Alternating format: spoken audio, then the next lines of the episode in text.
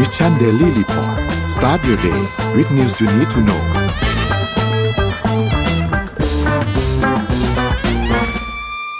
สวัสดีครับยินดีต้อนรับเข้าสู่ Mission Daily Report ประจำวันที่ 31 มกราคม 2565 นะครับ วันสุดท้ายของเดือนแล้ว วันนี้คุณอยู่กับเราสองคนครับ สวัสดีพี่อ้อมครับ สวัสดีค่ะ ครับ แล้วก็สวัสดีท่านผู้ฟังทุกๆท่านด้วยนะครับ เดี๋ยววันนี้เราพาไปอัปเดตเรื่องราวหลาย ๆ เรื่องกันนะครับ ว่าเป็นอย่างไรบ้างเมื่อวานนี้นะครับ แล้วก็เช้านี้ยังหนาวอยู่พี่อ้อมที่ที่นั่นหนาวไหมครับ หนาวหนาวแบบลมแรงด้วยที่พัจริทงยาครับใช่หนาลวมมากแรงหนาวมากหนาวแล้วก็แรงแล้วก็มาพร้อมเอ่อไม่ใช่หมอกค่ะฝุ่น PM เพราะว่าอากาศหนาวทีไรเราจะมี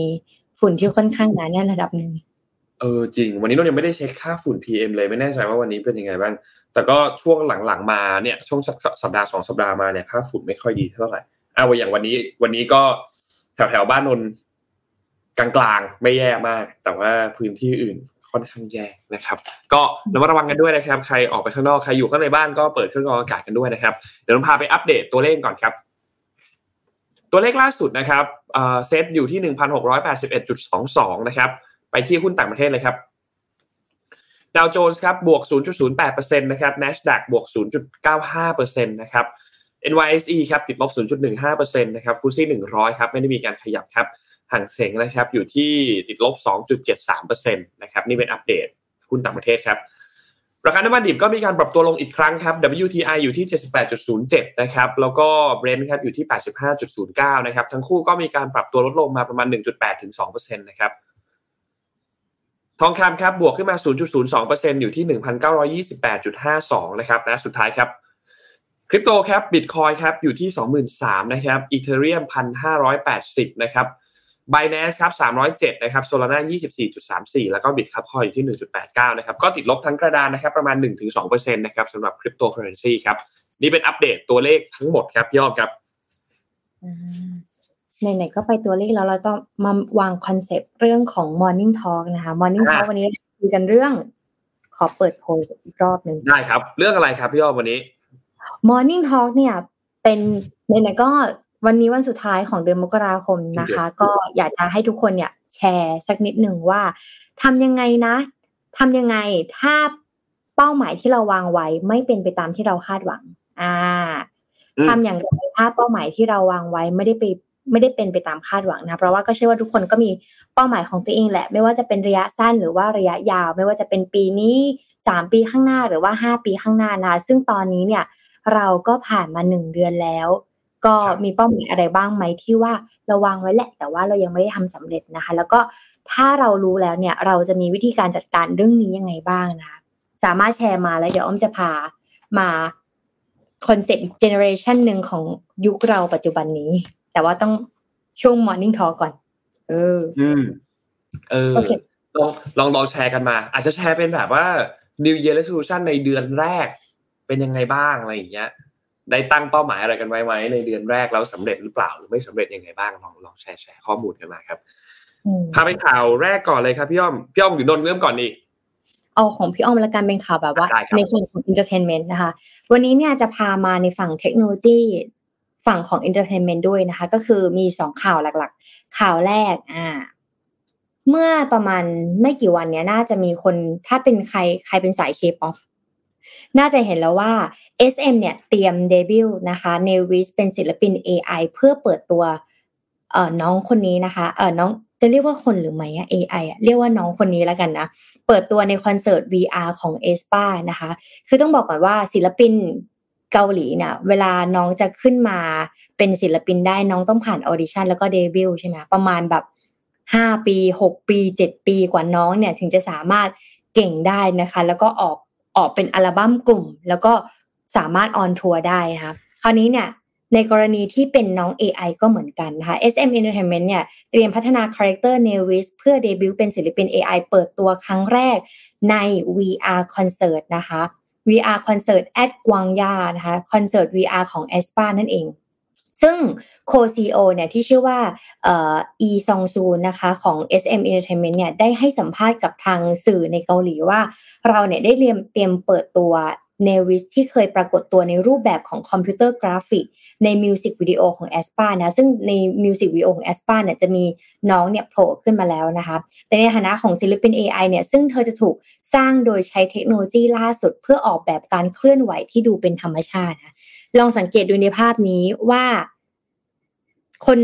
คนใครคือศิลปินจริง ๆ ที่เป็นมนุษย์ของ aespa และใครคือเนวิสที่เป็น AI นะคะนี่เขาจะกลืนกันเป็น ศิลปินกลุ่มเดียวกันเลยนะคะ ซึ่งในรูปแบบการเคลื่อนไหวที่เป็นธรรมชาติ เสียงของเธออะถ้าบอกว่าเป็นศิลปินนอกจากหน้าตาต้องหน้าตาดีแล้วหุ่นต้องดีแล้วเนี่ย ยังต้องมีเรื่องของการร้องเพลงเพราะเขาเป็นนักร้องใช่ไหมยังมีเรื่องของการเต้นใช่ไหมคะซึ่งเสียงของเขาเนี่ยก็จะต้องถูกสร้างขึ้นมาใหม่ที่ไม่เหมือนใครนะคะ แล้วก็พัฒนาระบบ AI เพื่อสื่อสารได้แบบ real-time เวลาในกรณีที่ในอนาคตมีการไลฟ์มีการแบบพบปะแฟนเพลงนะคะ เสียงของเนวิสเนี่ยจะถูกสร้างขึ้นด้วยการวิเคราะห์และสังเคราะห์เสียงจากตัวอย่างเสียงของนักแสดงหญิงทั้งหมด 12 คนนะคะสำหรับการเปิดตัวเนวิสเนี่ย CEO ซองซูได้บอกว่า ได้บอกไปไปถึงการแสดงที่จะเกิดขึ้นในคอนเสิร์ต VR นะคะคอนเสิร์ตเอ่อ aespa เนี่ยเป็นส่วนหนึ่งของเทศกาล SXSW ซึ่งจัดขึ้นที่เมืองออสตินรัฐเท็กซัสตั้งแต่วันที่ 10 ถึง 19 มีนาคมที่จะถึงนี้นะคะ โดยการแสดงครั้งนี้เนี่ย aespa ได้ได้โชว์ ความยาวประมาณ 20 นาทีในรูปแบบคอนเสิร์ตแบบ VR ซึ่งผู้ชมจะเปิดประสบการณ์คอนเสิร์ตเป็นแบบว่า 8K ผ่านแว่น VR พร้อมด้วยการแสดงเพลงฮิตมากมายจาก aespa ทั้ง Black m e m b y นะคะแล้วก็ Next Level อีกมากแล้วก็อีกเพลงอีกมากมายค่ะคือต้องบอกว่าถ้าไปคอนเสิร์ตอ่าเวลาเราเนี่ยอย่างเมื่อวานอ้อมลองดูคอนเสิร์ตของ aespa ใน YouTube เวลาที่เราดูคอนเสิร์ต VR ค่ะ เราหมุนมือถือไปทางไหนเนี่ย จอเนี่ยมันจะหมุนตามด้วยใช่ มันจะเป็นแบบนี้เลยถูกต้องนะคะ แต่ถ้าเราไปในคอนเสิร์ตจริงๆเราเหมือนจินตนาการว่าสมมติเราไปสนามสุขพัชราสายเราเนี่ยอยู่ในคอนเสิร์ตจริง ๆ นะ แต่เราอะ ก็ดูศิลปินของเราเต้นไป แต่ถ้ามีศิลปิน VR ขึ้นมาสิ่งที่เกิดขึ้นคือ เราจะต้องใส่แว่น VR เพื่อดูว่าเขาเต้นออกมาเป็นยังไง ดังนั้น นักแสดงนักร้องจะต้องเหมือนร้องเพลง แล้วก็เขาเรียกว่าตอนที่เขาวางโพสิชันในการแปลแถวการเต้นค่ะ ต้องมีช่วง เว้นว่างไว้สำหรับน้อง VR คนนี้ด้วย เออนะคะ อาจจะมีเสียงออกมาแต่ว่ามีน้อง VR ที่โผล่ขึ้นมาด้วย เหมือนเวลาที่เราดูหนังสมัยก่อนแบบ ช่วงแบบ 4D หรือว่า 3D ใช่ไหมมันจะมีสัญลักษณ์สมัยก่อนตอนแรกๆนะยังไม่ได้มีแว่นแบบที่เราใส่แล้วจะดูได้ตลอดนะ มันจะมีสัญลักษณ์หนึ่งขึ้นมาว่า ให้คุณใส่แว่นดูช่วง 3D ช่วงนี้ใช่ไหมคะเหมือนกันคอนเสิร์ตต่อไปในอนาคตเนี่ย เราจะสามารถมี เขาเรียกว่าเราจะสามารถเป็นแฟนบอยถ้าเป็นผู้ชายเป็นแฟนบอยแล้วก็เป็นแฟนคลับนะคะสำหรับน้อง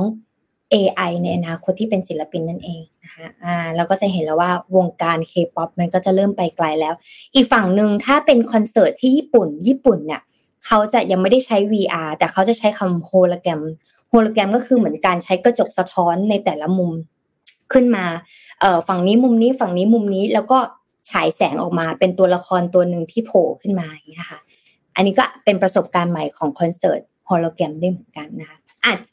ไปอีกข่าวหนึ่งพาไปแบบเร็วๆข่าวนี้เนี่ยก็นนชอบเล่นเกมใช่ไหมชอบเล่นเกมครับ เวลานนเล่นเกมอุปกรณ์เล่นเกมของนนคือ มีแค่คีย์บอร์ดกับเมาส์แล้วก็จอยจอยสติ๊กอ่ามีจอยสติ๊กมีคีย์บอร์ดมีเมาส์ใช่ไหมครับ แล้วก็บางคนก็จะเป็นมือถือถ้าเล่นเกมในมือถือใช่ไหมคะใช่ และถ้าสมมติว่าในอนาคตนนสามารถเล่นเกมได้ผ่านสมอง โดยที่ไม่ต้องใช้อะไรเลย ไม่ต้องใช้อุปกรณ์นั่งมือมือว่างอย่างเลยใช่ไหมใช่นั่งมือว่างเฉยก็อืมยิงอืมโอเค ซ้ายขวายิงอย่างเงี้ยอ่าทำได้แล้วค่ะ ตอนนี้ โอ้น่าสนใจว่า มีนักเกมเมอร์คนหนึ่งนะคะ ก็คือมือไม่ต้องแตะอุปกรณ์อะไรเลยนะคะ แล้วก็ใช้หัวเล่น ซึ่งอันนี้เนี่ยเป็นคลิปที่มาจากทวิตเตอร์นะเกิดใครสนใจเดี๋ยวส่งให้ดูครับ มีสตรีมเมอร์น้องผู้หญิงคนนี้นะคะ เล่นเกม Elden Ring นะคะ ด้วยสมองและเราหมายถึงสมองจริงๆใช่สมองเปิดเปิดคลิปให้ดูอยู่นะคะเรื่องราวนี้นะคะมาจากน้องคนนี้นะอ่าเดี๋ยวเราให้ให้ให้ตัวอย่างว่าเขาจะเล่นกันยังไงน้องก็เดินไปข้างหลังอ่าว่าเขาไม่ได้ใช้อุปกรณ์อะไรจริง ๆ นะ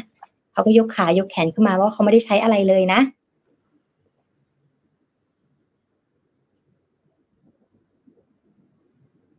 แค่นั้นเองค่ะ เออ ก็ยิงไปทำอะไรไปโดยที่ไม่ต้องทำอะไรเลย ยิงซ้ายยิงขวาแล้วเขาก็สามารถที่จะทำให้แบบนี้ได้เลย ถือว่าเราจะไม่เมื่อยอีกต่อไปแล้ว เราจะใช้สมองของเราเล่นเกมกันค่ะทุกคน เอออะเดี๋ยวเรามาสรุปกันเขาเนี่ยใช้อะไรนะคะ ก็จะมีนักวิชาการหลาย ๆ คนหรือว่าโปรแกรมเมอร์หลาย ๆ คนเนี่ยเขาออกมาพูดนะคะ ว่าเขาใช้อะไรที่จะสามารถทำให้เราเนี่ยสามารถเล่นเกมผ่านสมองได้นะคะ ซึ่งเครื่องนี้เขาชื่อว่าเครื่อง EEG ค่ะ เป็นการเชื่อมต่อกับการควบคุมต่าง ๆ ในเกมนะคะ แล้วก็ใช้ EEG เนี่ยจะใช้การตรวจการทำงานของสมองผ่านคลื่นแม่เหล็กไฟฟ้า จริง ๆ มันจะมีรูปหนึ่งแต่ว่ายังไม่ได้ส่งเข้าไปนะคะก็คือ เอ่อมันจะมีการใช้แผงวงจรในหัวค่ะคลุมในหัว แล้วก็จะมี dot dot dot dot เป็นจุดๆตามโซนหัวนะคะ ก่อนที่เราจะเล่นเกมแบบนี้ได้ค่ะ เราจะต้อง train สมองของเราก่อน สมมุติว่า อ่าใช่ถูกต้องภาพนี้ เราต้อง train สมองของเราก่อนว่า ถ้าเราจะยิง เราจะคิดอะไรให้ให้ไอ้จุดอันนี้ค่ะ memory ของมันเนี่ย sync กับสมองของเรามากที่สุด มันเกิดจากอะไร มันเกิดมันเกิดจากการที่หัวของเราอะค่ะ เส้นสมองต่างๆ มันกระตุก อ่า สมมติว่าตอนนี้นนท์กำลังอ่านครับ เส้นสมองบางอย่างของเรามันมันจะเกิดการกระตุกอะไรบางอย่าง หรือเกิดปฏิกิริยาอะไรแบบซึ่งแต่ละโซนอะไม่เหมือนกัน ดังนั้นเราจะเล่นเกมโดยการใช้สมองได้ก็ต่อเมื่อ หัวของเราเราต้องเทรนกับอุปกรณ์ตัวนี้ค่ะ เทรนไปเรื่อยๆยิงยิงซ้าย ยิงขวา ยิงข้างหน้า เทรนไปเทรนไปจนกว่ามันจะเกิดความแม่นยำพอมันเกิดความแม่นยำค่ะแบบนี้ก็ถึงจะสามารถออกมาได้นะคะ แล้วก็แม่นยำมากขึ้นนะคะ อย่างไรก็ตามนะคะ น้องเอ่อ พริพริคัญญานะคะ ก็คือเป็นเกมเมอร์คนนี้นะคะ ก็เขาบอกว่ามันก็ง่ายมากนะ มันจริง ๆ แล้วเรื่องนี้มันเกิดมาตั้งแต่ปีหนึ่งพันเก้าร้อยแปดสิบแปดก็คือ เราสองคนยังไม่ได้เกิดนะนนท์มันเกิดมานานแล้วแต่ว่ามันเพิ่งเอามาป๊อปกันตอนนี้ เพราะว่าหนึ่งตัวอุปกรณ์อะมันเล็กลงมันหาซื้อง่าย กับสองเรามีเวลาในการ train มากขึ้นนะคะเพราะสมัยก่อนการที่เราทำแบบนี้ได้เนี่ยเราต้องใช้เครื่องซูเปอร์คอมพิวเตอร์ที่ใหญ่มากๆครับใช้อุปกรณ์แบบหัวแบบ จูนมากๆแล้วค่าใช้จ่ายมันแพงมากนะคะซึ่งเดี๋ยวเดี๋ยวนี้เนี่ยเขาก็สามารถพัฒนาไปตรงนี้ได้แล้วนะคะซึ่งถ้าเราจะเคยเห็นอีกอันหนึ่งอะที่เราเคยดูกันบ่อยๆก็คือเหมือนเครื่องตรวจจับความเท็จอะเคยเห็นไหมที่เราจะเอาอุปกรณ์ต่างใช่ครับต่อเต็มตัวไปหมดๆต่อเต็มตัวไปหมดแล้วดูว่าคนเนี้ยพูดความจริงหรือเปล่า อ่า คนนี้พูดเท็จไหมนะคะ สิ่งมันจะมีปฏิกิริยาบางอย่างในร่างกายของเราที่มันบอกว่าคนเนี้ยพูดไม่จริงนะ เช่นเดียวกัน ตัว EEG เนี่ยก็ใช้เหมือนกันในวงการเกมเมอร์นี่เองนะคะ ก็น่าสนใจอ่าเออน่าสนใจนะ น่าสนใจนะเห็นไหมเนี่ยเนี่ยใช่เขาจะเป็นจุดจุดจุดจุดตามโซนสมองต่างๆ เพื่อให้เกิดความแม่นยำน่าจะไปใส่บางคนเพื่อที่จะรู้ว่าเขากำลังคิดอะไรอยู่ แล้วก็เขากำลังตัดสินใจอะไรอยู่ อืม เอออยากรู้เหมือนกันว่ามันแบบมันอ่านได้แค่ไหนอะเพราะถ้าถ้ามันสามารถที่จะแบบดีเทคได้แล้ว react ไปถึงเกมได้ขนาดเนี้ยมันมันต้องไม่ธรรมดาเหมือนกันนะนี่มีคนมีคนบอกว่าเหมือนเป็นแบบเป็นชาวเซเวีย X-Men เออแบบนั้นเลยอะแบบนั้นเลยอะที่ใช้แบบใช้ไมน์น่ะ เจ๋งอะน่าสนใจน่าสนใจ แต่ว่าแต่ว่ากำลังกำลังคิดคิดต่อไปอีกอันหนึ่งว่าแบบ สมมุติว่าอันนี้อันนี้เป็น Elden Ring ใช่ไหมสมมติว่าเป็นเกมฟุตบอล สมมุติว่าสมมติเป็นเกมเป็นฟีฟ่าอย่างเงี้ยแล้วเราต้องคิดคือปกติเราก็จะคุมคุม คุมผู้เล่นในผู้เล่นที่เราแบบคุมอยู่ใช่ไหมครับ แต่ว่าถ้าเราสั่งด้วยสมองเนี้ย เราจะคุมผู้เล่นสิบเอ็ดตัวพร้อมกันเลยไหมอะไรเงี้ยเออก็น่าน่าสนใจ อาจจะเจ๋งดี อาจจะเจ๋งดีอาจจะเจ๋งดี รอดูรอดูสิบเอ็ดคนก็ต้องสิบเอ็ดหัว แล้วหัวแต่ละคนอาจจะไม่ไม่เท่ากัน อยู่ที่อุปกรณ์ว่าเพราะว่ามันต้องแบบจับตรงเนี้ย บ่อย ๆ จับตรงโซนเส้นประสาทบ่อยน่าสนใจครับๆอืม เป็นข่าวที่ถูกใจเกมเมอร์ฮะจะได้มีแบบ มีแบบคุณแบเลืบอกเกแบบมอื่นๆอะไรเงี้ยก็เลยบอกอ่าน่าจะชอบเลยส่ง เลยส่งประเด็นนี้มาเพื่อนนท์ครัโดบยเฉพาะอืมต้นพามาข่าวถัดไปครับพี่อ้อมเมื่อวานนี้มี breaking news หนึ่งอันครับ ที่เกิดเหตุระเบิดขึ้นที่เมืองเอ่อที่ทางเอ่อที่ปากีสถานเนี่ยนะครับ ก็เป็นเป็นเหตุระเบิดเป็นเอ่อ suicide bomber นะครับ คือระเบิดฆ่าตัวตายนะครับ เมื่อวานนี้เนี่ยเกิดเหตุที่สุเหร่าแห่งหนึ่งนะครับทำให้คือข้อมูลตอนนี้เนี่ยต้องบอกว่ามันค่อนข้างที่จะเหวี่ยงพอสมควรนะครับณข้อมูลล่าสุดที่นนได้มาอัปเดตเมื่อตอนประมาณช่วงเที่ยงคืนของวันนี้นี่นะครับ คือมีผู้เสียชีวิตอย่างน้อยเนี่ย 47 รายนะครับ แล้วก็มีผู้ที่ได้รับบาดเจ็บเนี่ย 150 รายนะครับ ส่วนหนึ่งเนี่ยก็อาคารได้รับความเสียหายอย่างที่ทุกท่านเห็นในภาพนะครับ แล้วก็เจ้าหน้าที่บอกว่ามีคนที่ถูกทับอยู่ใต้ซากปรักหักพังพอสมควรเลยนะครับ แล้วก็มีเจ้าหน้าที่ที่เดินทาเข้ามาช่วยเหลือนะครับ คนส่วนใหญ่ที่เสียชีวิตเนี่ยเป็นตำรวจนะครับ แล้วก็เชื่อว่าน่าจะเป็นเป้าหมายของผู้ที่มาก่อเหตุในครั้งนี้ด้วยนะครับ จากรายงานเนี่ยมีการรายงานเบื้องต้นว่า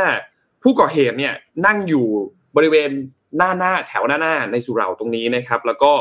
กดระเบิดฆ่าตัวตายนะครับ แต่อะไรก็ตามยังไม่มีการยืนยัน แล้วก็ยังไม่มีกลุ่มใดที่ออกมาแสดงตัวว่าอยู่เบื้องหลังการโจมตีในครั้งนี้นะครับตำรวจเมืองเอ่อเปชฟาเนี่ยนะครับที่เอ่อให้สัมภาษณ์กับทางสื่อท้องถิ่นเนี่ยบอกว่าจริง ๆ แล้วในพื้นที่ตรงนั้นเนี่ยมีเจ้าหน้าที่ตำรวจอยู่เนี่ยประมาณ 300ถึง400 นายเลยนะครับ ซึ่งก็น่าจะเป็นเป็นการเตรียมวางแผนเตรียมมาอย่างดีสำหรับการวางระเบิดฆ่าตัวตายในครั้งนี้เนี่ยนะครับ ซึ่งเหตุเนี่ยเกิด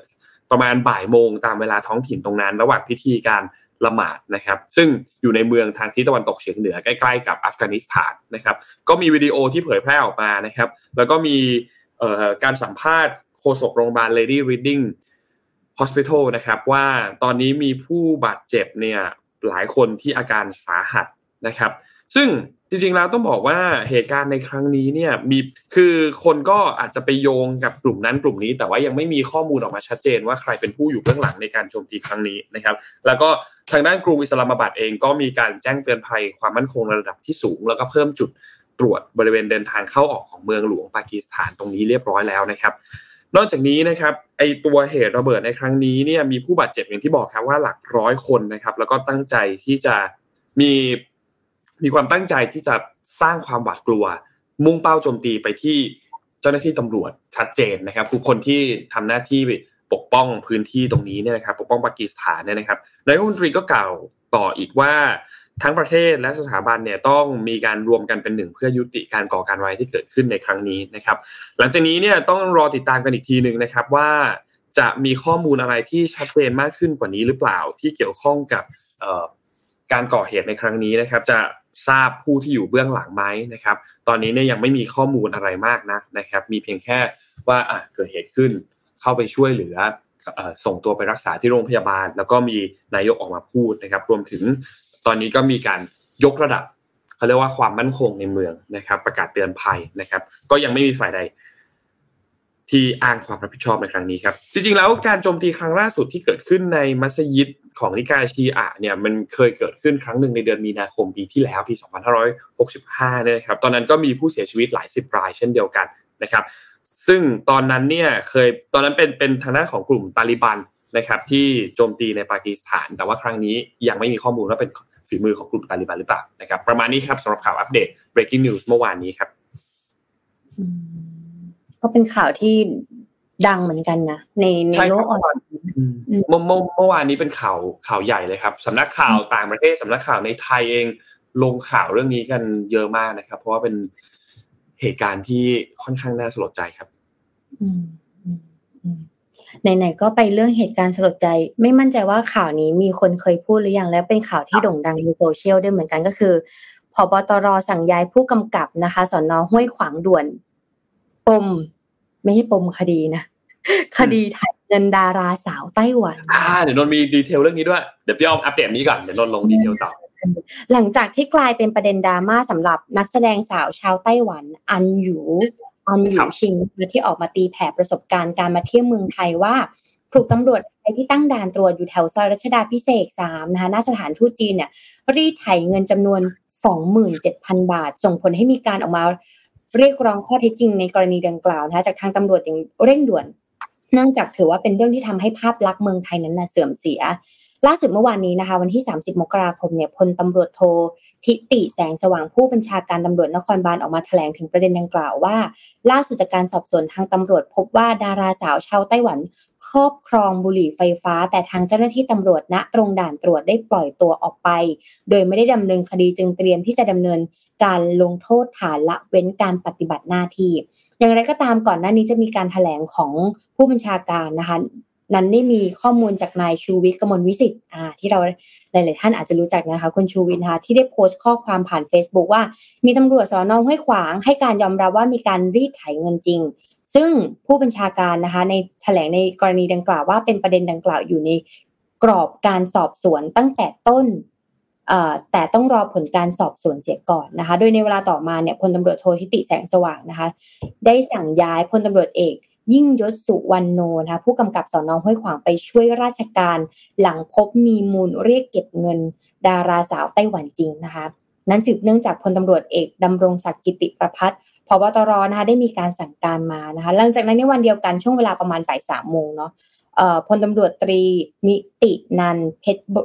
เพชรบรมนะคะ รองผู้บัญชาการนะะได้เดินทางเข้ามาติดตามความคืบหน้าในประเด็นดังกล่าวในฐานะ หัวหน้าชุดสอบสวนโดยมีการเรียก สอบตำรวจที่ปฏิบัติหน้าที่ในคืนวันเกิดเหตุเข้ามาสอบถามข้อเท็จจริงนะคะ จาก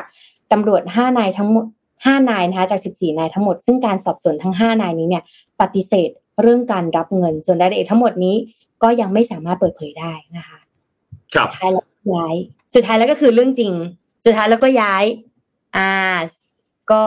ก็ก็ทั่วไปครับทำผิดก็ย้ายไปครับ ไม่โดนไล่ออกไม่โดนลงโทษแล้วครับลงโทษคือการย้ายครับ ย้ายไปเรื่อยย้ายไปเรื่อยก็ย้ายจากทำผิดที่ A ไปทำผิดที่ B คือคือประเด็นเรื่องเนี้ยนนว่ามันไม่ใช่เรื่องใหม่หรอก แล้วก็ไม่ใช่เรื่องที่เราอ่านข่าวแล้วก็เซอร์ไพรส์อีกแล้วความรู้สึกแบบนี้แล้วอ่านข่าวแบบนี้ในไทยเราไม่เซอร์ไพรส์เป็นความรู้สึกที่ไม่ไม่ไม่ไม่ไม่ค่อยไม่ค่อยดีสักเท่าไหร่นะครับ คืออย่างที่พี่อ้อมลง detail ไปเมื่อกี้เนี่ยนะครับ ว่าประเด็นข่าวเรื่องนี้ก็อย่างที่ทุกท่านทราบกัน แล้วก็ ข่าวมันค่อนข้างจะถูกพูดถึงค่อนข้างเยอะ ก็คือมีการรีดไถเงินจำนวน 27,000 บาท จนกระทั่งเมื่อวานนี้มีข้อมูลที่ออกมาเพิ่มอีกว่า คนก็ตั้งคำถามว่าทำไมถึงเป็นตัวเลข 27,000 บาททำไมไม่เป็นสองหมื่นบาท ไม่เป็นสองหมื่นห้าไม่เป็นหมื่นห้าไม่เป็นสามหมื่นไปเลยทำไมไม่มันถึงไม่เป็นตัวเลขกลมๆปรากฏว่ามีข้อมูลอันนึงออกมาบอกว่า เพราะว่าคำถามคือมีเท่าไหร่ เอามาให้หมดครับอ๋อมีเท่าไหร่เราไม่รู้ว่าแต่ ไม่ไม่รู้ว่าแต่ละคนเคยมีประสบการณ์แบบนี้หรือเปล่านะ แต่นนเคยมีประสบการณ์ที่เจอด่านตำรวจ เพราะว่าเราบังเอิญทำผิดกฎจราจร ซึ่งเราทำผิดจริง ๆ รอบนั้นเต็มใจเลยที่จะให้ใบขับขี่เอาใบสั่งมาใบขับขี่ไปที่โรงพักเลย แล้วก็เดี๋ยวเราไปทำเรื่องจ่ายค่าปรับอะไรให้เรียบร้อย แล้วก็เคยเคยเจอเหตุการณ์แบบนี้จริงๆครับว่าเราบอกว่าตอนนั้นเราไม่มีเงินในกระเป๋าเลย มีอยู่หกสิบบาทเขาก็บอกอะหกสิบาทก็ได้ ก็เอามา ก็เคยมีประสบการณ์แบบนี้เหมือนกัน ซึ่ง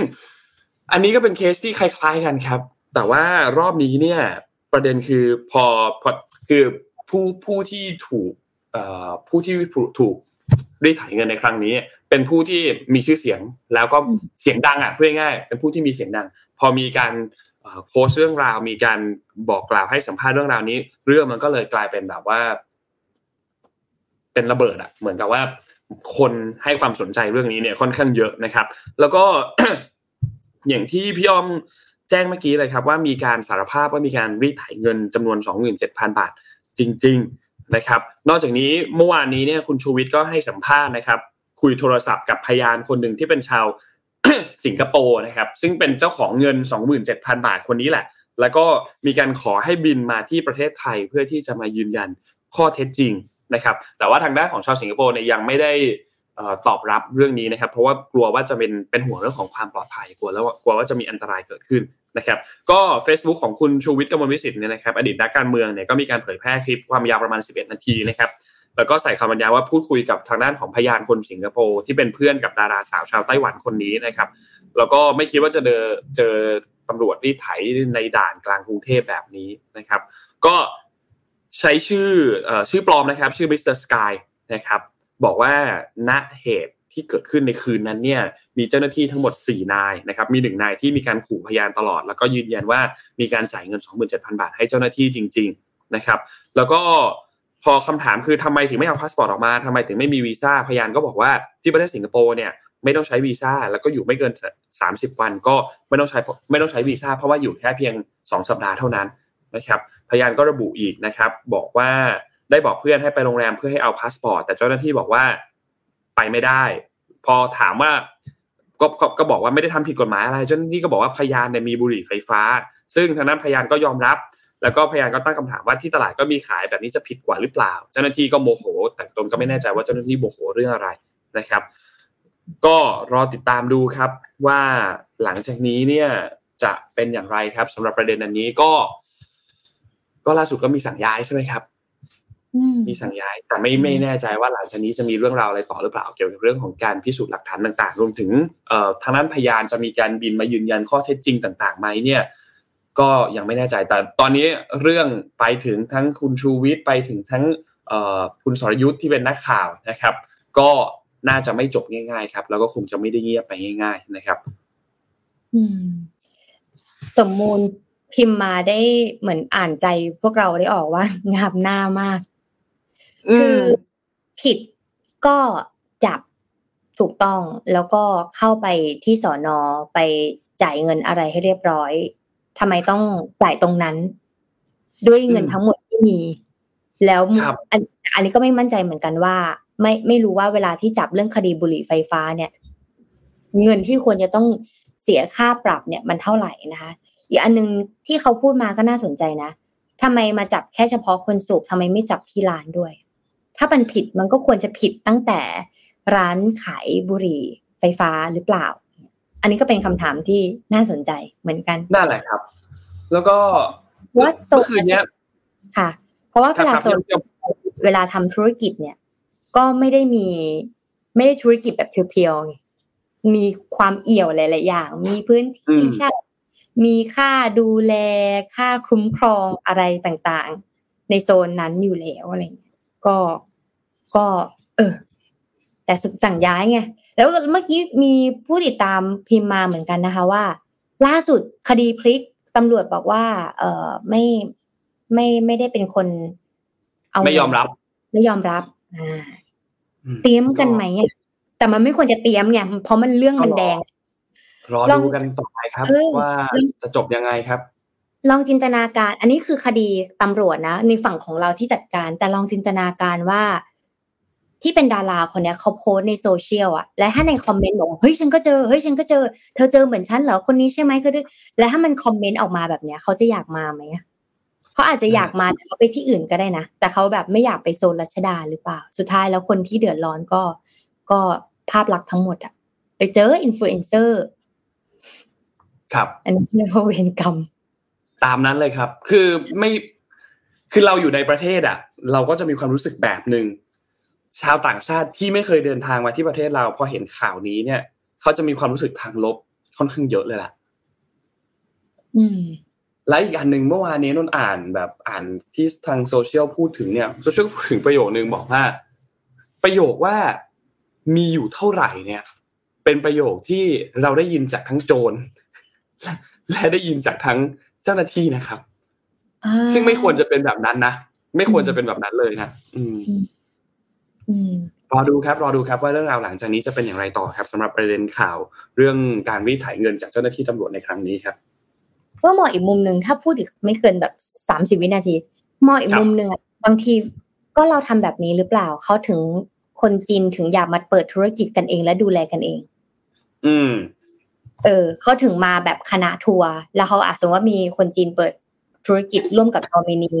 เปิดโรงแรมมาเพื่อสำหรับชาวจีนโดยเฉพาะแต่มาท่องเที่ยวที่นี่ ก็อาจจะเป็นเพราะแบบนี้หรือเปล่าเพราะว่าเราทำให้มันไม่ปลอดภัยเองเป็นไปได้ครับเป็นไปได้ เออ นั่นเองนะเดี๋ยวยาว เดี๋ยวยาวเดี๋ยวยาวแน่ครับประเด็นนี้ยาวแน่แน่เดี๋ยวเดี๋ยวรอพี่ปิ๊กพี่โทมัสมาน่าจะพูดถึงยาวเลยครับ เรื่องนี้ยาวนนพา พามาต่ออีกเรื่องหนึ่งครับพี่อ้อมครับนนขอพามาที่ข่าวการเมืองกันนิดนึงแล้วกัน ช่วงนี้รัฐบาลหาเสียงกันพอสมควรเมื่อวานนี้เนี่ยมีการไปสัมภาษณ์ทางด้านของกกตเลขาธิการกกตเนี่ยนะครับ ก็ให้สัมภาษณ์เกี่ยวกับประเด็นว่า จะมียุบสภาไหมแล้วยุบสภาทุกอย่างเรียบร้อยหรือยังอะไรอย่างเงี้ยนะครับ เมื่อวานนี้เนี่ยผู้สื่อข่าวรายงานนะครับ วันที่ 30 มกราคมนะครับ ไปสัมภาษณ์คุณแสวงบุญมีนะครับเลขาธิการคณะกรรมการการเลือกตั้งหรือว่ากกตเนี่ยนะครับ ก็ มีการเข้าหารือกับทางด้านของคุณวิษณุเครืองามรองนายกรัฐมนตรีนะครับเกี่ยวกับเรื่องของตัวพรบว่าด้วยการเลือกตั้งสสนะครับหรือว่าตัวฉบับที่ 2 ในปี 2566 เนี่ยนะครับ ก็และอีกอันนึงคือพรบว่าด้วยพักการเมืองนะครับ ที่มีผลบังคับใช้แล้วในวันที่ 29 มกราคมที่ผ่านมานะครับ ก็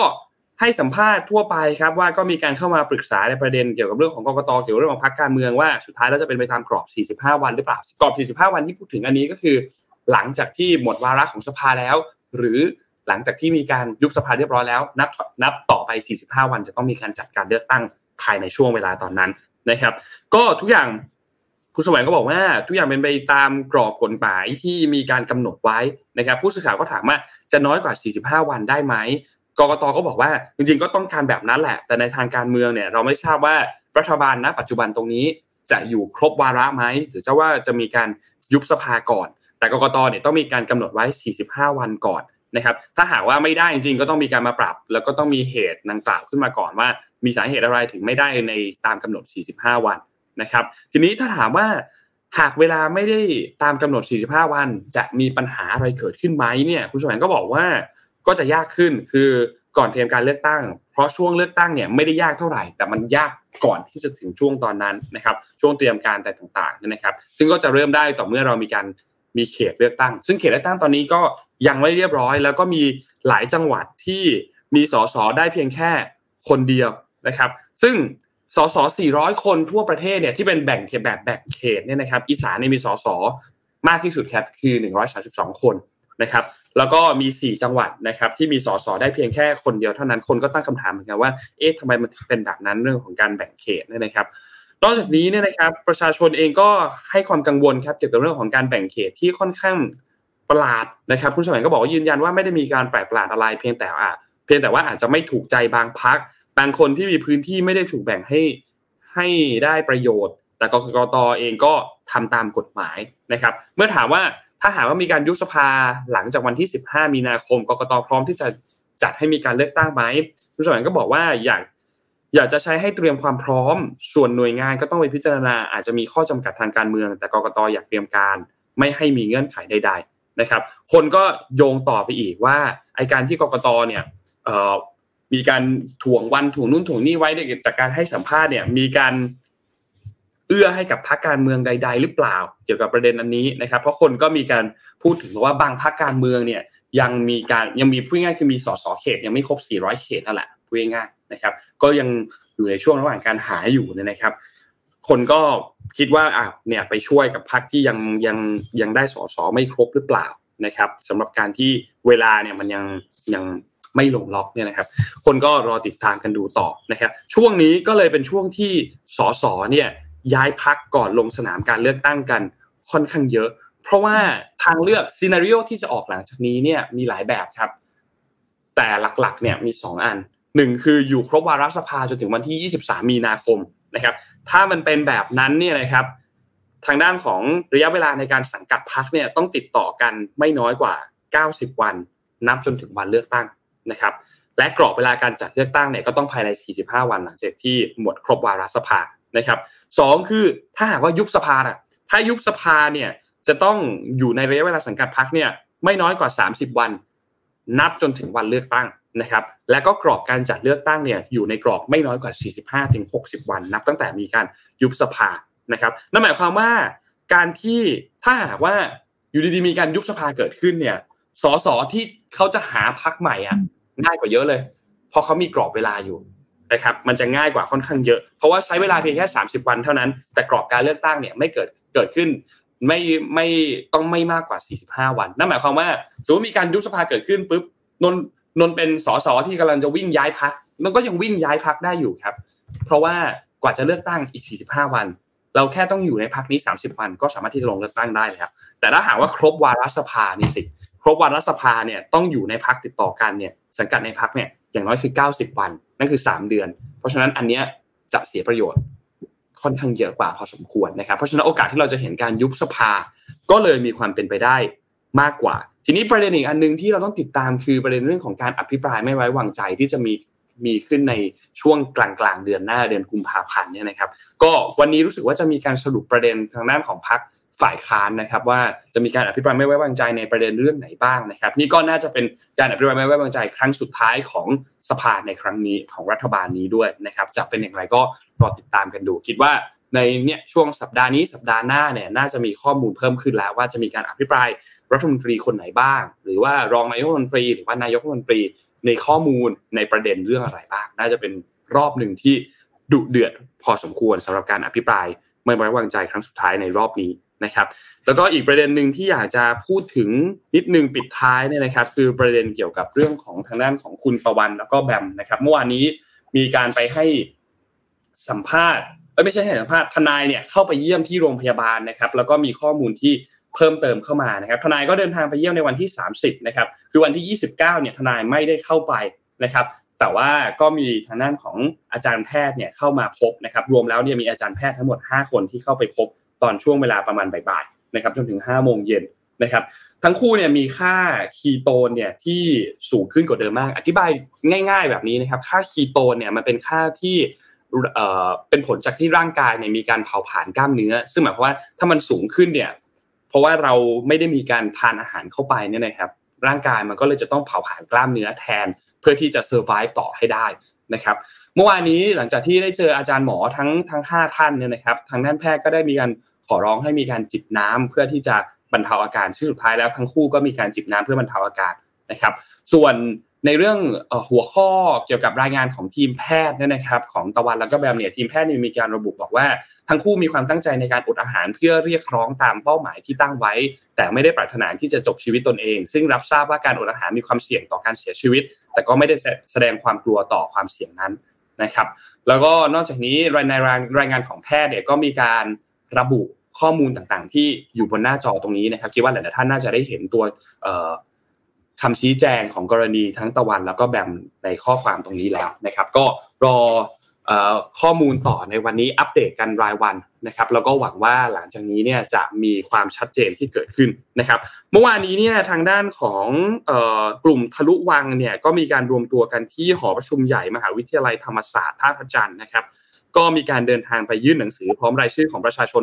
6,514 ชื่อนะครับ ยื่นไปถึงประธานศาลฎีกานะครับเพื่อเสนอข้อเรียกร้องสิทธิประกันตัว และปฏิรูปกระบวนการยุติธรรมนะครับให้มีการสนับสนุน 3 ข้อเรียกร้องของตะวัน แล้วก็ แปมนะครับสองนักโทษคดี1นึที่ตอนนี้อยู่ในระหว่างการอดน้ำและก็อดอาหารประท้วงนะครับ ก็เมื่อวานนี้จะมีการไปยื่นหนังสือกันอยู่ ซึ่ง 3 ข้อเรียกร้องทบทวนกันอีกครั้งหนึ่งนะครับ มี1ครับคือต้องการปฏิรูปกระบวนการยุติธรรมคำนวณคำนึงถึงหลักสิทธิมนุษยชน และเสรีภาพในการแสดงออกเป็นอย่างแรก 2 คือการยุติการดำเนินคดีกับประชาชนที่ใช้สิทธิเสรีภาพในการแสดงความคิดเห็น การชุมนุมและการแสดงออกทางการเมือง และข้อสุดท้าย 3 คือพรรคการเมืองทุกพรรคต้องเสนอ นโยบายเพื่อประกันสิทธิเสรีภาพ และการมีส่วนร่วมทางการเมืองของประชาชน โดยการยกเลิกมาตรา 112 และมาตรา 116 นะครับ นี่เป็นอัปเดตล่าสุดครับ เกี่ยวกับประเด็นนี้ครับอืมคอมเมนต์เดือด ยุบหรือไม่ยุบประเทศยุบหรือ แต่ว่าสภาไม่ยุบ ยุบหรือไม่ยุบ แต่ว่าก็อีกอันก็น่าสนใจคือ ถ้ายุบสภาก็ต้องมีรัฐบาลรักษาการอย่างนั้นก็ได้ กลุ่มอำนาจระหว่างเลือกตั้งด้วยนะคะก็ใช่ครับ แต่ว่าจริง ๆ รัฐบาลรักษาการเองก็ในทางมารยาททางการเมืองก็ทำอะไรได้ไม่เยอะสักเท่าไหร่หรอกครับ เพราะว่ามันก็เป็นช่วงที่เข้าเข้าก่อนการเลือกตั้งแล้วโอ้ยมีคนตั้งชื่ออันนี้ด้วยนะ อันนี้แบบมีคนคอมเมนต์มาตั้งเหมือนตั้งชื่อหนัง เอ่อดาราสาวจับโจรดาราสาวจับโจรกลับมาเรื่องอ่านไหน เดี๋ยวเราจะไป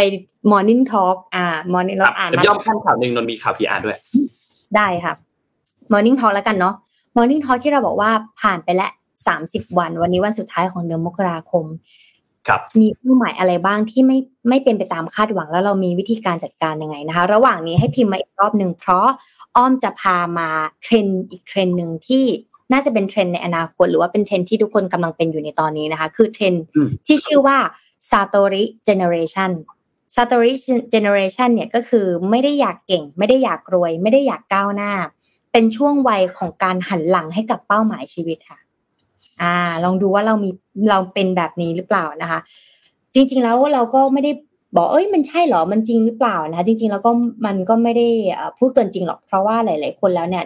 เราก็จะรู้แล้วนะในวันที่เราเป็นผู้ใหญ่เนี่ยชีวิตไม่ง่ายเนาะ มันไม่เหมือนในหนังในนิทานในหนังสือต่างๆ หรือในการ์ตูนที่เราดูว่าทุกอย่างมันจะโรยด้วยกลีบกุหลาบเราเป็นซูเปอร์ฮีโร่เราจะสามารถแก้ปัญหาได้ทุกอย่างได้ พอเราโตมาเป็นผู้ใหญ่มันไม่ได้ง่ายนะคะ แม้แต่เรามี how to เรามี feed ในหน้า Facebook ว่าเรามี life coach เราว่าเราต้องมี growth mindset ต้องก้าวหน้าต้องเติบโตต้องอย่ากรวยอ่าเราเป็นคนอายุน้อยร้อยล้าน อายุน้อยหลาย ๆ พันล้านอะไรอย่างเงี้ยค่ะ อายุน้อยยิ่งมีเงินหลายๆล้านเนี่ย มันมันมีหลาย ๆ อย่างที่มันกดดันเรา ซึ่งในความเป็นจริงหัวใจของความสำเร็จเนี่ย มันก็ไม่ได้มีแค่เรื่องเงินอย่างเดียวมาวัดนะ แต่มันก็อาจจะต้องมีองค์ประกอบหลาย ๆ อย่าง ในเรื่องของความพยายามด้วย ความมานะอุตสาหะนะคะ แล้วก็ยังมีต้นทุนทางชีวิตอย่าง life capital เข้ามาเกี่ยวข้องด้วยพื้นฐานแต่ละคนก็ไม่เหมือนกัน ซึ่งสภาพแวดล้อมทุกวันนี้ก็เปลี่ยนไปทำให้เราเนี่ยมุ่งที่จะทำงานหนัก ๆ เป็นหลักนะคะ มันก็เลยมี เอ่อเทรนด์หนึ่งที่ขึ้นมานะคะ แนวการใช้ชีวิตแบบไม่หวังรวย ไม่หวังก้าวหน้า หรือที่เรียกว่า Satori Generation Satori Generation เนี่ยเป็นคำศัพท์ที่ที่ใช้เรียกวัยรุ่นในญี่ปุ่นนะคะ ให้หลังกับให้หันหลังกับเป้าหมายชีวิตเนื่องจากรู้สึกเบื่อหน่ายกับสภาพเศรษฐกิจที่ชะลอตัวนะคะ และสภาพสังคมที่มีความกดดัน ความคาดหวังที่สูงเร็วเพราะประชาชนประชากรประเทศญี่ปุ่นส่วนใหญ่เป็นผู้สูงอายุใช่ไหมคะเขาก็เลยต้องคาดเด็ก วัยรุ่นเจเนอเรชันใหม่ๆเนี่ยที่จะเข้ามานะคะโดยคนกลุ่มนี้ก็เลยรู้สึกว่าเขารู้สึกกดดัน เขาก็เลยเน้นที่จะใช้ชีวิตไปเรื่อย ไม่ได้อยากรวย ไม่ได้อยากเก่งไม่ได้อยากเติบโตไม่ได้อยากก้าวหน้าจดจ่ออยู่กับปัจจุบัน อยู่กับปัจจุบันมากกว่าฝันอันยิ่งใหญ่ในอนาคตที่มันไม่ค่อยแน่นอนนะคะหลีกเลี่ยงความคาดหวังสูงเกินไปและไร้เหตุผลนะรวมไปถึงไม่ชอบสูญเสียพลังงาน ไปกับการเถียงคนอื่น เขารู้สึกว่าการเถียงคนอื่นอะมันเสียพลังงานนะคะ ดังนั้น มันก็เลยมีบทความสั้นๆ อันหนึ่งนะคะ จากบทความเรื่องของ Japan Gen Z Gen Z เนาะว่าเรามีห้าเรามีห้าสิ่งนะคะ ที่เราจะอธิบายได้ว่า เอ้ย Satori Generation อะคืออะไร เรามาเช็คลิสต์กันดูนะ อย่างแรกมันมีจะสี่ข้อหลักๆด้วยกันนะคะ เพราะเขาบอกว่าห้าอย่างแต่เรายกตัวอย่างมาสี่อย่าง อย่างแรกเลยคือยอมรับความหลากหลายทางเพศ ไม่ตรีตราตัดสินบุคคลจากภายนอกนะ ข้อที่สองความคุ้มค่าของ เวลาที่จะเลือกซื้อสินค้าเขาจะคิดแล้วคิดอีกว่า มันมีความคุณคุ้มค่าหรือเปล่าซื้อไปแล้วเนี่ย มันจะสิ้นเปลืองหรือเปล่าซื้อไปแล้วใช้บ่อยขนาดไหนไหมมอง balance ที่ต้นสุดต้นทุนกับความทนทานเป็นสำคัญ ไม่ได้มองเรื่องแบรนด์ไม่ได้มองเรื่องแฟชั่นนะคะ แล้วก็ข้อที่ 3 คือ ต้องการเห็นการเปลี่ยนแปลงของสังคม อยากมีส่วนร่วมสนับสนุนผ่านช่องทางออนไลน์ต่างๆ ไม่ว่าจะเป็นความเท่าเทียมการล่วงละเมิดทางเพศ หรือแม้กระทั่งทัศนคติที่ดีต่อรูปลักษณ์เช่นกันนะคะว่า เอ้ย ทุกคนก็สวยได้ ทุกคนก็ดูดีได้ ทุกคนเอ่อมีความน่ารักความเป็นยูนิคของตัวเองได้ ข้อที่ 4 คือ Story Generation เนี่ยให้ความสำคัญกับเรื่องของรักรักใครๆนะคะ หรือความโรแมนติกอันหวานชื่นในการออกเดทเนี่ยน้อยลง คือไม่ให้ความสำคัญในเรื่องการออกเดทอะให้ความสำคัญเรื่องการออกเดทน้อยลงนะคะ โดยผลการศึกษาหนึ่งนะคะ ระบุว่า 40%นะบอกบอกว่าพวกเขาเนี่ยให้ความสำคัญกับตัวเองเป็นอันดับแรกอ่าให้ความสำคัญกับตัวเองเป็นอันดับแรก อยู่กับปัจจุบันมองที่ตัวเองเป็นหลักนะคะ ถ้าไม่พบคนที่ใช่จริง ๆ ก็ขออยู่เป็นโสดตลอดไป อีกทั้งยังสนิทกับคนรุ่นพ่อรุ่นแม่มากกว่าคนกลุ่มอื่นๆ เพราะรู้สึกว่าอยู่กับตัวเอง แล้วก็อยู่กับคนที่อยู่ใกล้ตัวนะคะสำคัญมากที่สุดนะคะ แม้ว่าความขยันเนี่ยจะเป็นกุญแจสู่ความสำเร็จนะคะ แต่อย่างที่รู้กันว่าชีวิตคนเราเนี่ยก็จะเต็มไปด้วยความที่มันไม่แน่นอน ไม่มีใครตอบได้หรอกนะคะ ว่าเราจะมีลมหายใจจะได้อยู่กับคนรักไปจนถึงวันไหน เพราะฉะนั้นเนี่ยวลีสุดท้ายคลาสสิกนะคะ อย่างลำบากวันนี้สบายวันหน้าก็อาจจะไม่มีอยู่จริงก็เป็นได้นะไม่รู้ว่าอันนี้จริงไหมแต่ว่าอันนี้ก็เป็นเทรนด์สำหรับวัยรุ่นที่ประเทศญี่ปุ่น คราวนี้เรามาดูทำไมมียุบไม่ยุบยังยังยุบไม่ยุบอยู่ อะให้นนแบบลองแชร์เนี่ยว่า เดือนเนี้ย เรามีอะไรที่เราตั้งเป้าแล้วแล้วยังไม่ได้ทำบ้าง นนไม่หาย นนปิดไม่อยู่หรือเปล่า โทษทีครับ โทษทีครับเอาเอาที่ยังไม่ได้ทำก่อนนะครับนะพี่อ้อมที่ยังไม่ได้ทำแล้วยังทำไม่สำเร็จปีเดือนนี้เนี่ยคือ อ่านหนังสือ ยังอ่านหนังสือไม่ได้ตามแบบตามเป้าที่วางไว้ ตั้งใจว่าจะอ่านอ่านให้ได้สองเล่มใช่ไหมครับ ก็อ่านได้เล่มเดียว อีกเล่มหนึ่งมันมันมันหนามากก็ยังแบบอยู่ใน in progress อยู่กำลังอ่านอยู่ ก็ก็ยังทำไม่สำเร็จ ซึ่งพอมันไม่สำเร็จแบบนี้มันจะถูกทบไปเดือนถัดไปเดือนถัดไปแล้วก็ต้องอ่านให้มันแบบจำนวนเล่มมันเยอะขึ้นเป็นสามเล่มเป็นสี่เล่มแทนอะไรอย่างเงี้ยแต่ก็ไม่เป็นไรก็ก็ค่อย ๆทำต่อไปเรื่อยๆครับส่วนอีกเรื่องหนึ่งคือเอาที่แล้วที่ที่อันที่ทำสำเร็จคือเดือนนี้ตั้งใจว่าจะพัก เยอะๆจะแบบพักผ่อน เยอะๆ ดูแลร่างกายเยอะๆอะไรเงี้ยอันนี้สำเร็จเพราะว่ารู้สึกว่าทั้ง mental ทั้ง physical ก็ดีขึ้น เยอะพอสมควรก็ถือว่าเออโอเค อันนี้เป็นสิ่งที่สำเร็จในเดือนนี้นะครับ แต่ก็เนี่ยอย่างที่คอมเมนต์เอาขึ้นมาเลยก็จริงๆก็ยอมรับครับความรับความจริงว่าเออสุดท้ายก็ถ้ามันยังไม่สำเร็จเราก็เริ่มต้นใหม่ครับ เริ่มต้นทำใหม่ เริ่มต้นที่จะลองใหม่ครั้งหนึ่งเป้าหมายบางอันตั้งไว้หลาย ๆ ครั้งเราตั้ง New Year Resolution ว่า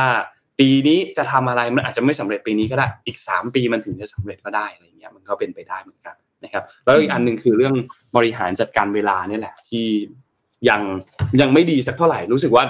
ทำให้ดีได้มากมากกว่านี้อีกอีกอีกสเต็ปใหญ่ ๆ เลยเหมือนกัน ก็ยังยังทำได้ไม่ดีเท่าไหร่ ยังไม่เป็นไปตามที่คาดหวังเท่าไหร่ แต่ก็จะสู้กันต่อไปนนเชื่อว่าหลาย ๆ คนก็น่าจะ มีประสบการณ์ที่ relate เหมือนกันอย่างบางคนเองมีเรื่องออกกำลังกายเนาะนว่ามันจะหนีไม่พ้นเรื่องนี้แหละว่า เรื่องออกกำลังกาย เรื่องพักผ่อน เรื่องการพัฒนาตัวเอง เรื่องการเงิน เรื่องครอบครัว เรื่อง relationship อะไรอย่างเงี้ยสุดท้ายมันจะวนๆอยู่ในเรื่องหกเจ็ดเรื่องนี้แหละว่า เราทำตามเป้าหมายที่เราต้องการได้ไหมพี่อ้อมเป็นไงบ้างครับเดือนแรกมันมีหลายอย่างทำมากเลยอะแต่ว่าสิ่งที่สิ่งที่ยังทำแล้ว แล้วคาดหวังก็คือเรื่องการนอน เออเพราะว่าเพราะเพราะว่าปีที่แล้วตั้งเป้า ตั้งแต่แบบไปตรวจท้องเรื่องกระเพาะเรื่องแบบเหมือนกดไหลย้อย คืออ้อมต้องบอกว่าอ้อมเป็นคนโรคเครียดลงกระเพาะนะทุกคน มาจากตอนที่เรียนเป็นเป็นโปรแกรมเมอร์ตอนสมัยเรียน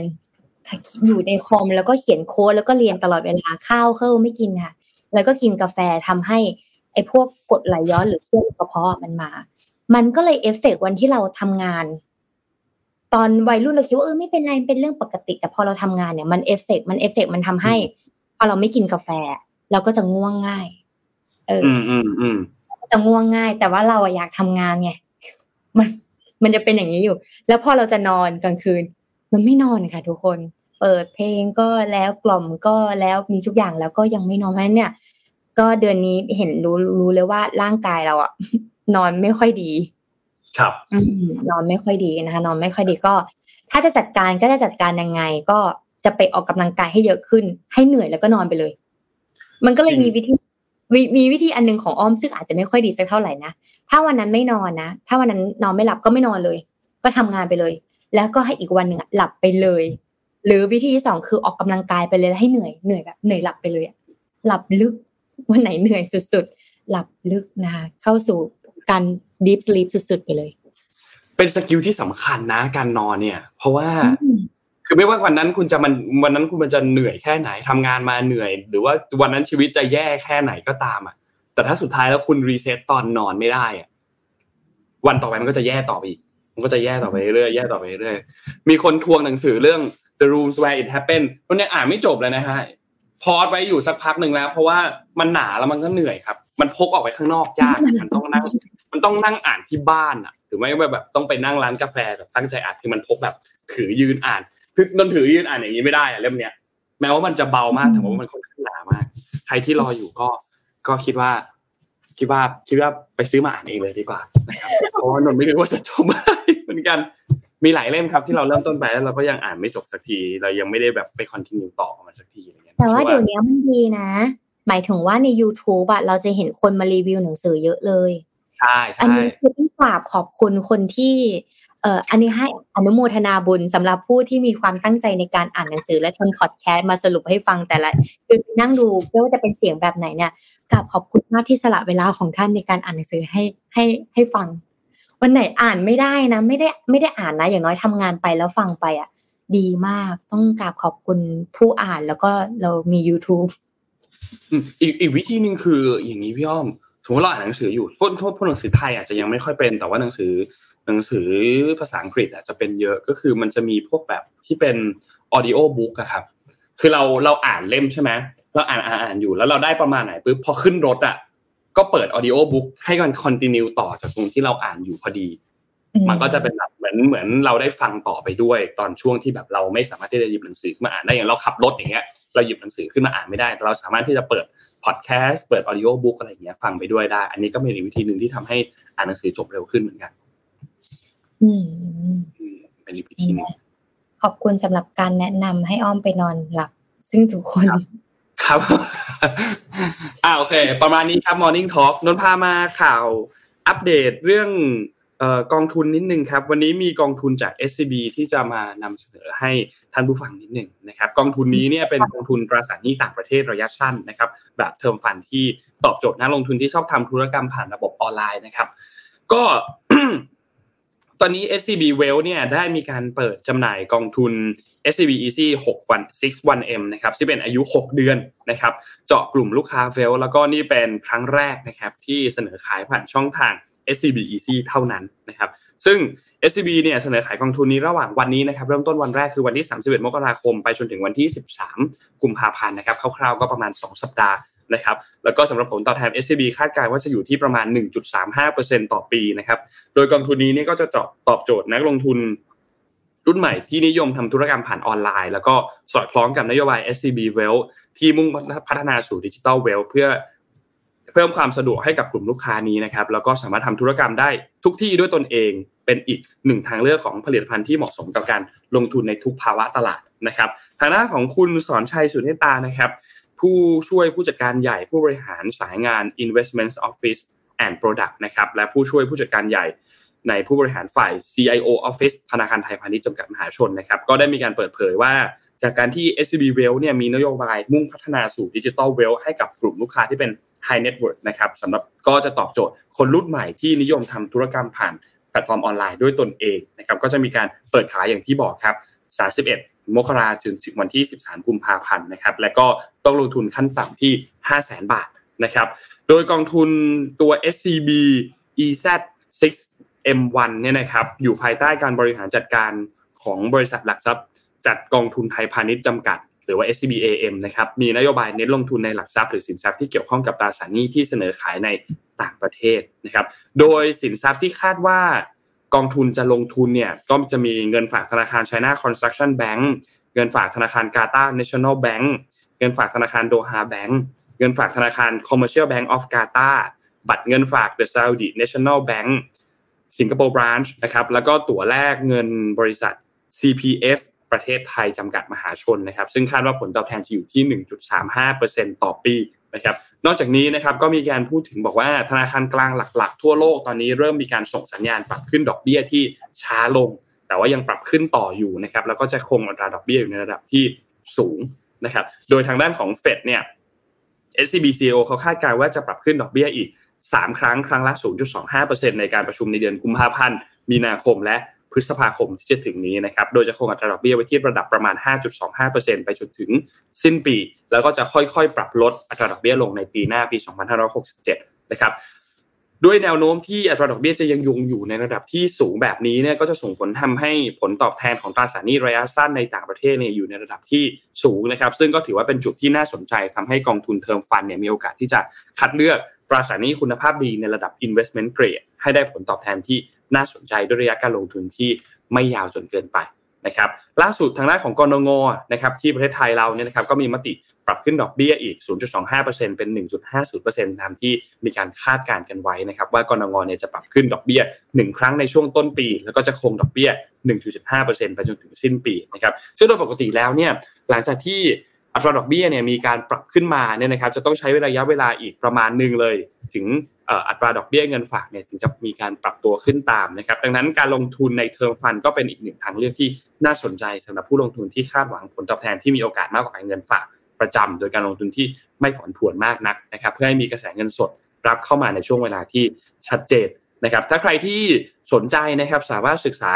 ข้อมูลหนังสือชี้ชวนกองทุนได้จากเว็บไซต์ของบริษัทหลักทรัพย์จัดการกองทุนรวม www.scbam.com เดี๋ยวให้สมมูลทิ้งลิงก์ข้อมูลกันไว้นะครับ แล้วก็สามารถศึกษารายละเอียดกองทุนรวมเพิ่มเติมผ่านตัวแอป SCB Easy App ก็ได้นะครับ หรือว่าจะโทรศัพท์ไปที่เบอร์ 02 777 7777 ก็ได้ครับ ใครที่ฟังไม่ทันหรืออยากจะดูข้อมูลอีกนิดนึง ไปตามลิงก์ที่สมมูลแปะลิงก์ไว้นะครับ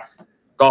ฝากกันไว้นะครับ แต่ไงต้องเตือนกันก่อนเลยนะครับ มี 4 ข้อที่ต้องเตือนครับ ข้อที่1ครับคือการลงทุนในกองทุนรวมไม่ใช่การฝากเงินนะครับ2คือผู้ลงทุนควรทำความเข้าใจลักษณะสินค้า เงื่อนไข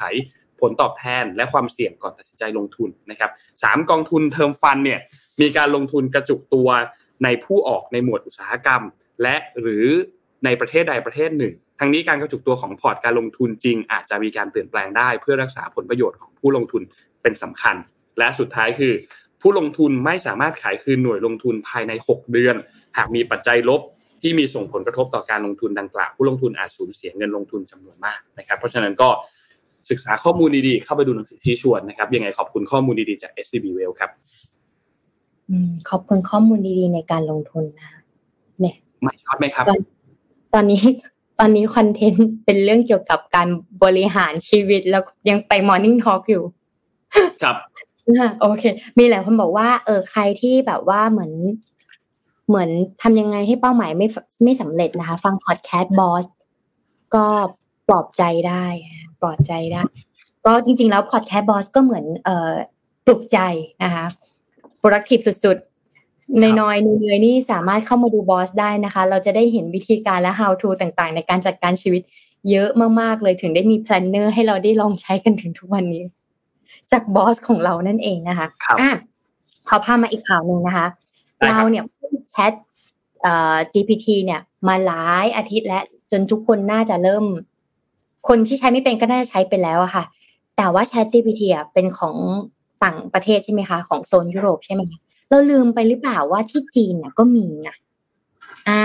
แต่จีนเนี่ย ที่จีนเนี่ยเขาไม่ได้ใช้ Google เพราะว่าเขามีไปตู ไปตูเนี่ยจะเป็น Google ในฉบับเวอร์ชันภาษาจีนนะคะ คนที่ทำพวกอีคอมเมิร์ซสมัยก่อน เช่นเถาเป่าเนี่ยจะใช้ไปตูบ่อยมากๆ ว่าดู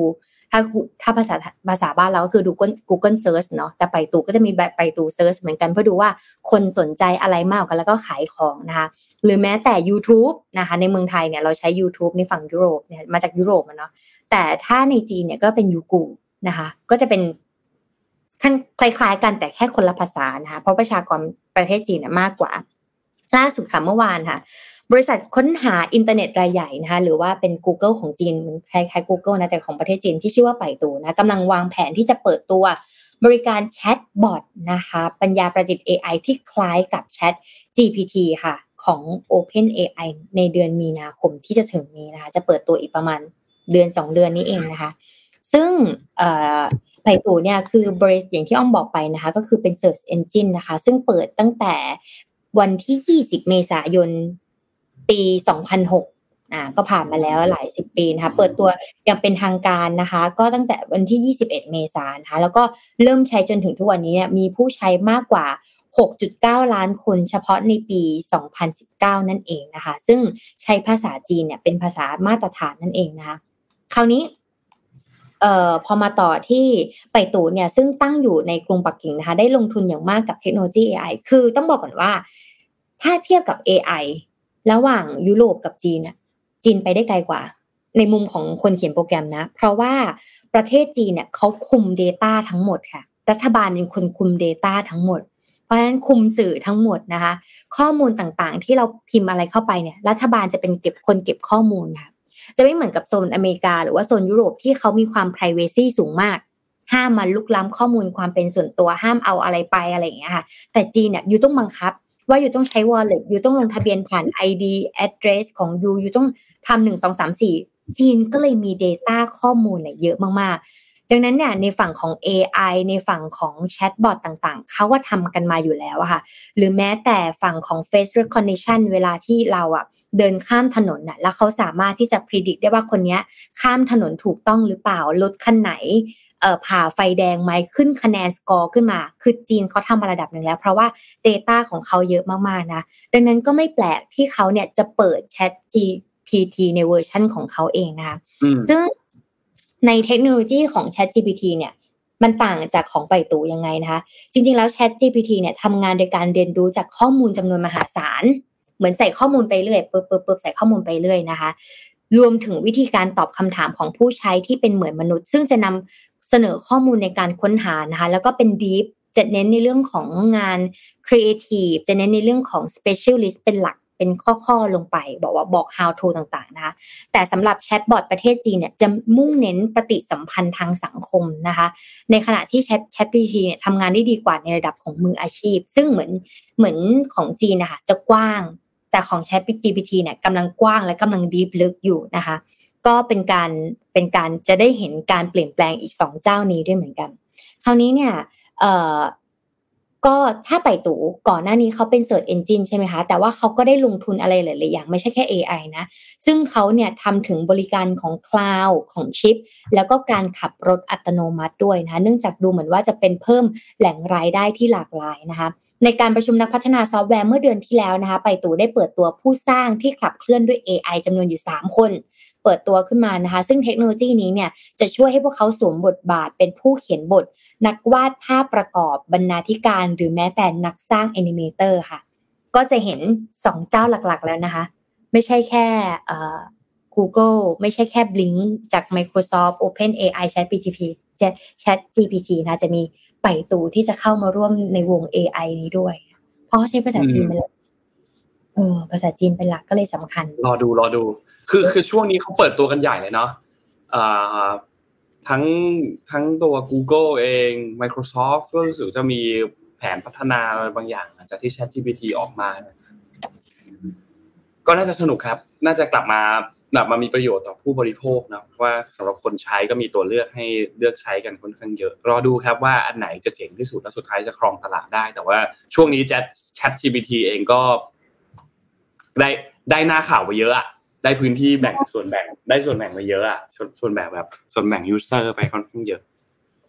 ใช่ได้ได้เยอะมากแล้วก็โปรโมทกันเยอะมาก เพราะว่าเหมือนถ้าจะมาสาย marketing ก็คือ UGC User Generated Content เป็นคนทำคอนเทนต์ให้ แล้วก็อาจที่บอกในอนาคตเราอาจจะจ่ายถูก เพราะว่าคู่แข่งอะเยอะ คนที่ได้ประโยชน์ที่สุดก็คือ User นั่นเองนะอ่า ประมาณนี้พูดไหมคะวันนี้ ครบถ้วนครับ ครบถ้วนแปดโมงละใครที่ติดตามฟุตบอลคืนนี้ตลาดปิดนะครับ เอ้ยไม่ใช่คืนนี้พรุ่งนี้เช้าหกโมงเช้านะครับ ตลาดฟุตบอล